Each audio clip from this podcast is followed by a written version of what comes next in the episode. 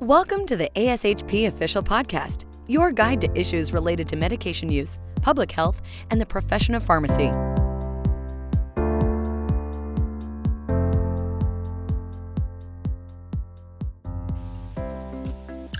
Thank you for joining us for Therapeutics Thursdays podcast.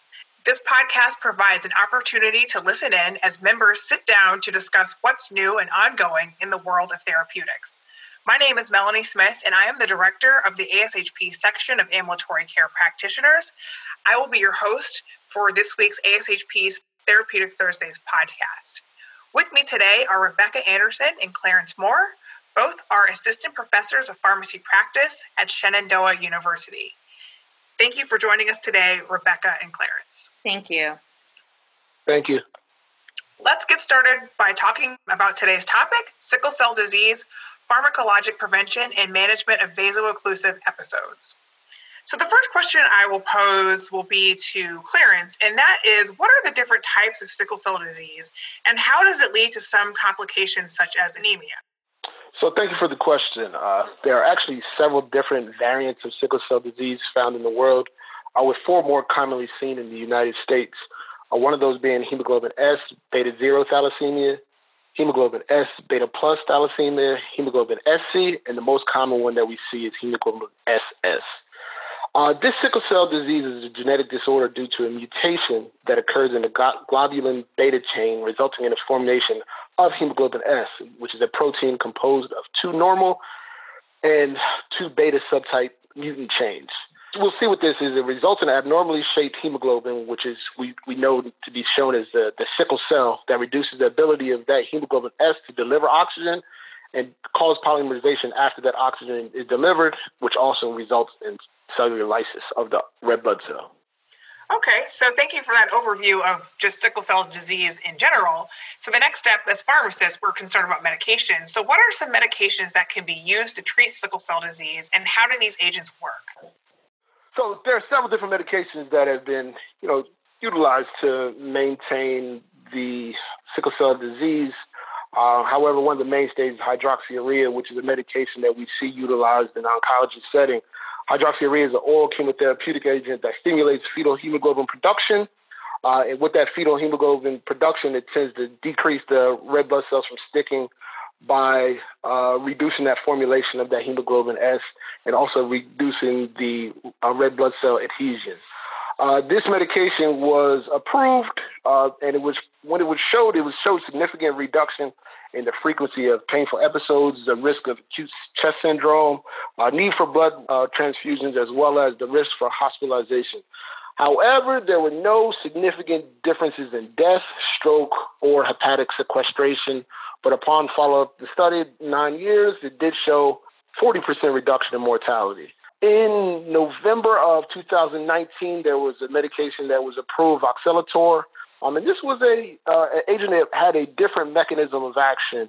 Uh, what this agent was approved, it was approved in individuals 12 years of age or older, and this also is an oral agent. But the way this works is it reversibly binds to hemoglobin and prevents that polymerization of that hemoglobin S uh, keeping it in that oxygenated state.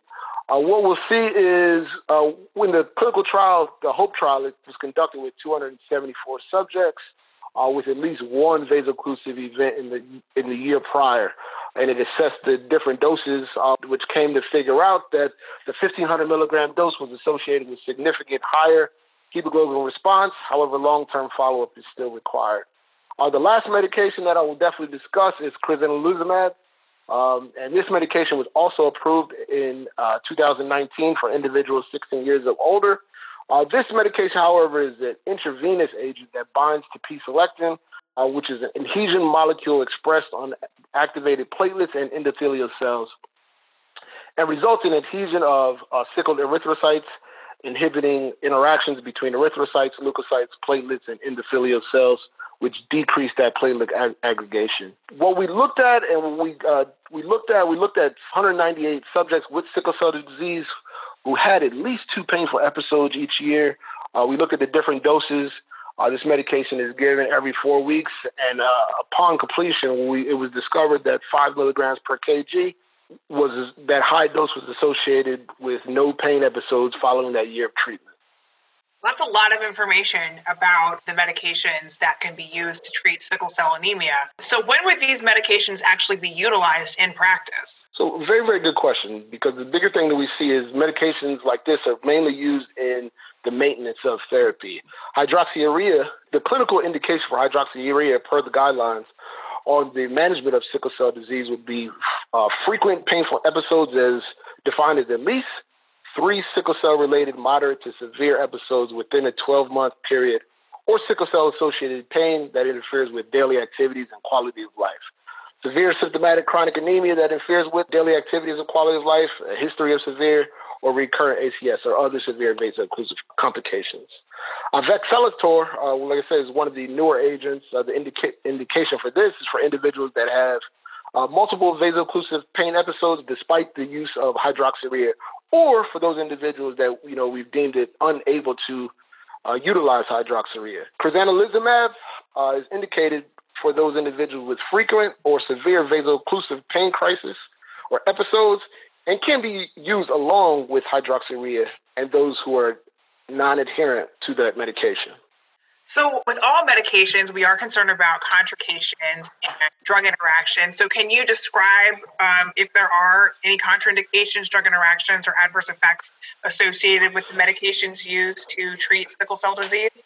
So, kind of as mentioned previously, hydroxyurea is utilized in the, the anti cancer setting. So, one of the most common adverse events that we see with that is bone, uh, bone marrow suppression, which also leads to neutropenia, thrombocytopenia, and anemia. Typically, you know, if these counts fall below a certain threshold, you know, the medication can be discontinued, usually temporarily for approximately two weeks until the, the numbers stabilize, and then we could potentially start the individual back at a lower dose. Uh, there is some contraindication that has been mentioned in pregnancy, as there are some teratogenic properties that are seen with this medication. Uh, given its risk of myelosuppression as well, you know, uh, the utilization or co-concomitant utilization of immunosuppression should be avoided along with other live vaccines as well. As far as the Voxelotor, some of the common adverse event or effects that we're seeing with it are headache, fatigue, skin rash, fever, and just you know the the, the GI effects. So there are some drug-drug interactions that this uh, medication has been mentioned.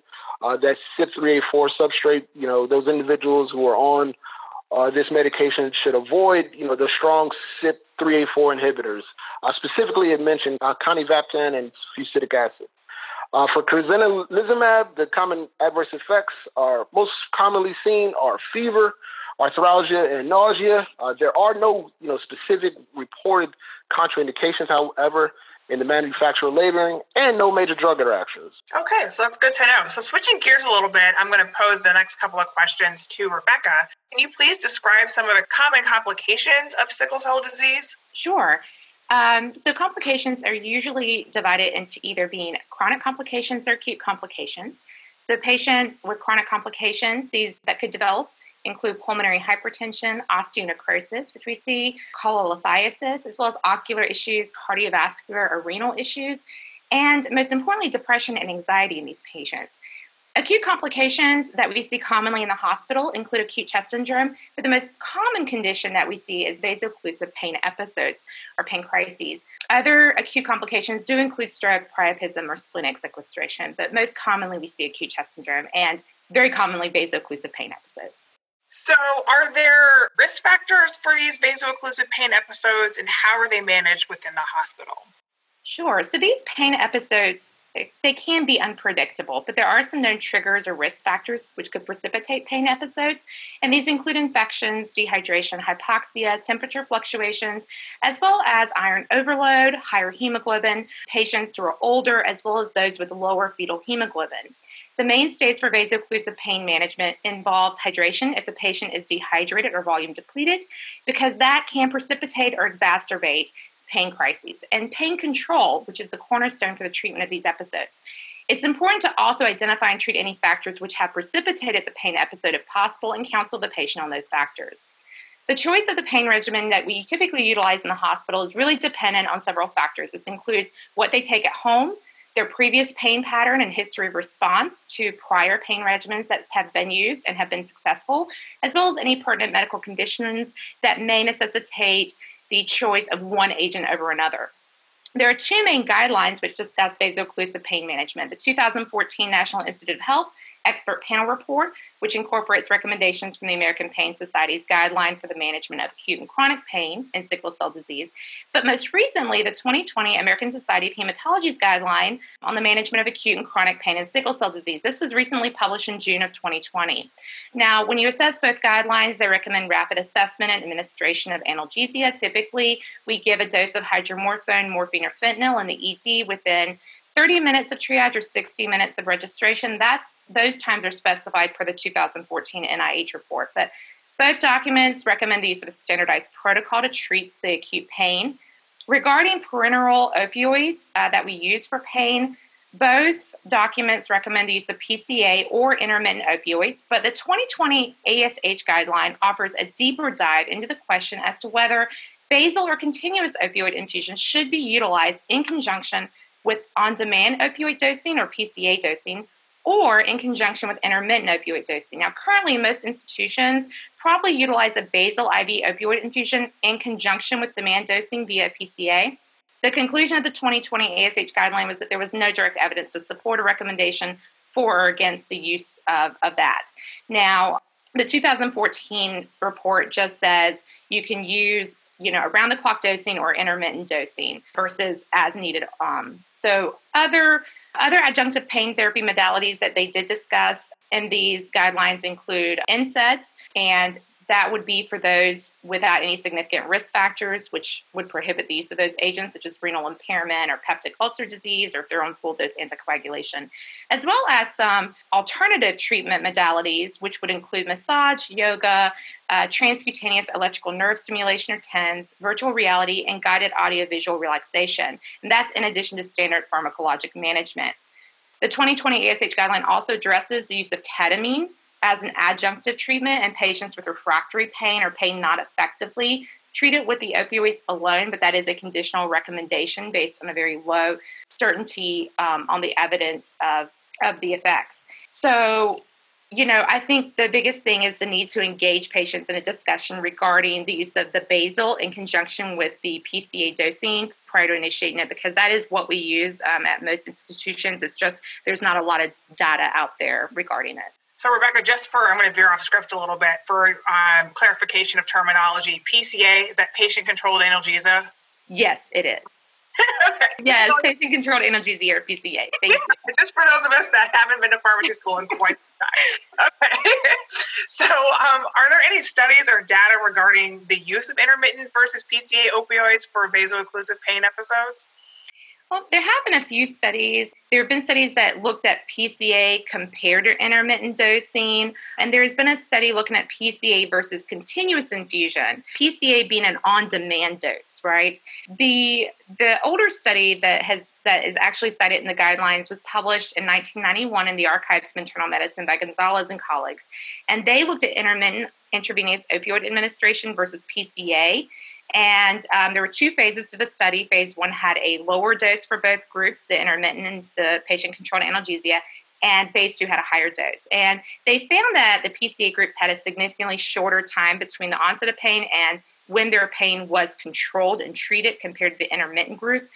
And there was also a recently in 2019 just a retrospective cohort study in the Journal of Pain and Palliative Care. And they also compared intermittent opioid dosing with PCA administration. However, they only found statistically significant differences in secondary outcomes and only the secondary outcomes of treatment failure, which was lower in the PCA group, and pain control, which the PCA group actually um, had ha- um, adequate initial opioid dosing versus the intermittent group. There was also a study conducted by Van Beers and colleagues on PCA versus continuous infusion, and this was in morphine during a vaso-occlusive pain episode. That was published in 2007 in the American Journal of Hematology. It was a randomized controlled trial, and this was conducted in the Netherlands. The authors found that there was a statistically significant lower mean and cumulative morphine consumption in the PCA group versus the continuous infusion group. Now, they looked at mean daily pain scores between the two, and they were found to be similar. Given the widespread use of basal opioid dosing in conjunction with the on demand opioid dosing via PCA, which is what we use in the hospital usually, and really the lack of direct evidence to validate this type of administration, more research is warranted. And that's echoed by the 2020 ASH guideline that just came out. And most studies were conducted in post operative patients. They were opioid naive. So we can't really generalize these results to sickle cell patients who come in with these vaso-occlusive pain episodes because many of these are opioid tolerant patients. They have chronic pain and typically may be on opioids, scheduled opioids at home. So we really need more research to assess benefits and harms. And again, you know, if they do give it in the hospital, really uh, working with the patient and talking with the patient, discussing with the patient the benefits and risk of using the continuous infusion or basal along with um, a PCA or on demand dosing. Well, that's a lot of good information right there about the medications. All right, so I'm going to pose the last question to both of you, Clarence and Rebecca. Um, so we're in the middle of the COVID 19 pandemic. Is there any guidance on the management of acute chest syndrome or the management of maintenance medications for sickle cell disease at this time? So, Clarence, I'll start with you. So, as far as the the maintenance of the medication, if a patient is being managed well, you know, there's no there's no reason for them to change any of their sickle cell medications because of the pandemic, COVID 19 pandemic, or an actual infection. Uh, if uh, you know the the area that that individual is in, if there are you know elevated COVID nineteen rates, or they uh, you know the rates are rising in that area, you can consider potentially reducing the frequency of clinic visits, you know, pharmacy visits, you know, while considering uh, potentially telemedicine visits, um, increase or potential to increase supply of medications. If you look at how some of those medications are dosed, if you look at hydroxyurea, hydroxyurea is a medication that's taken daily. So we can increase the amount of medication or the amount of hydroxyurea that is dispensed um, with some sort of follow up. You know, that could be a, you know, something else to kind of look at uh, compared to some of the other medications that may be given at a, you know, a Q4 week interval. And Rebecca, do you have anything else to add? Well, in regards to acute chest syndrome, it's a very serious complication. And, you know, in these patients with sickle cell disease who develop COVID 19, they have been shown to have a higher risk for poor prognosis. There's not a lot of reports um, out there, it's limited data, but there has been a registry that has actually where uh, physicians will input um, patients who have sickle cell disease who have confirmed COVID. Um, the Medical College of Wisconsin established the Secure SCD registry, and this is in globally. And they analyzed this and they analyzed patients who had sickle cell disease with confirmed COVID 19 living in the United States that have been reported during March 20th to May 21st, 2020. And they found that among sickle cell disease patients with confirmed COVID 19, they had a 69% hospitalization rate, 11% ICU admission rate, and 7% mortality rate. So very, you know, poor prognosis. So we want to make sure that I would agree with Clarence and making sure telehealth visits, um, prevention is key. But if they do come in and they present with signs and symptoms of acute chest syndrome, which would be cough, shortness of breath, infiltrates on chest x ray. These also correlate with symptoms of COVID 19 as well. So, providers would need to do a SARS CoV 2 test and, and, and recommend that to be done, as well as testing for influenza or respiratory viruses, because we're coming into the influenza season. And then initiate empiric antibiotics to cover the most common pathogens that we typically see, which would be atypical uh, pathogens, Streptococcus pneumoniae and Haemophilus influenzae, and then blood transfusions if needed as well. But prevention is key, and outpatient management is crucial. Those telehealth visits are crucial, um, especially when it comes to optimizing their pain regimens to prevent them from coming in with these crises and educating them on social distance. Well, that's all the time we have today. I would like to thank both Rebecca and Clarence for joining us to discuss sickle cell disease, pharmacologic prevention and management of vaso-occlusive episodes. And I would invite everyone to join us here every Thursday as we will be talking with ASHP member content matter experts on a variety of clinical topics.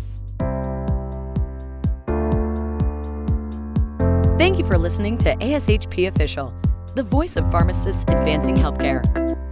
Be sure to visit ashp.org forward slash podcast to discover more great episodes access show notes, and download the episode transcript. If you loved the episode and want to hear more, be sure to subscribe, rate, or leave a review. Join us next time on ASHP Official.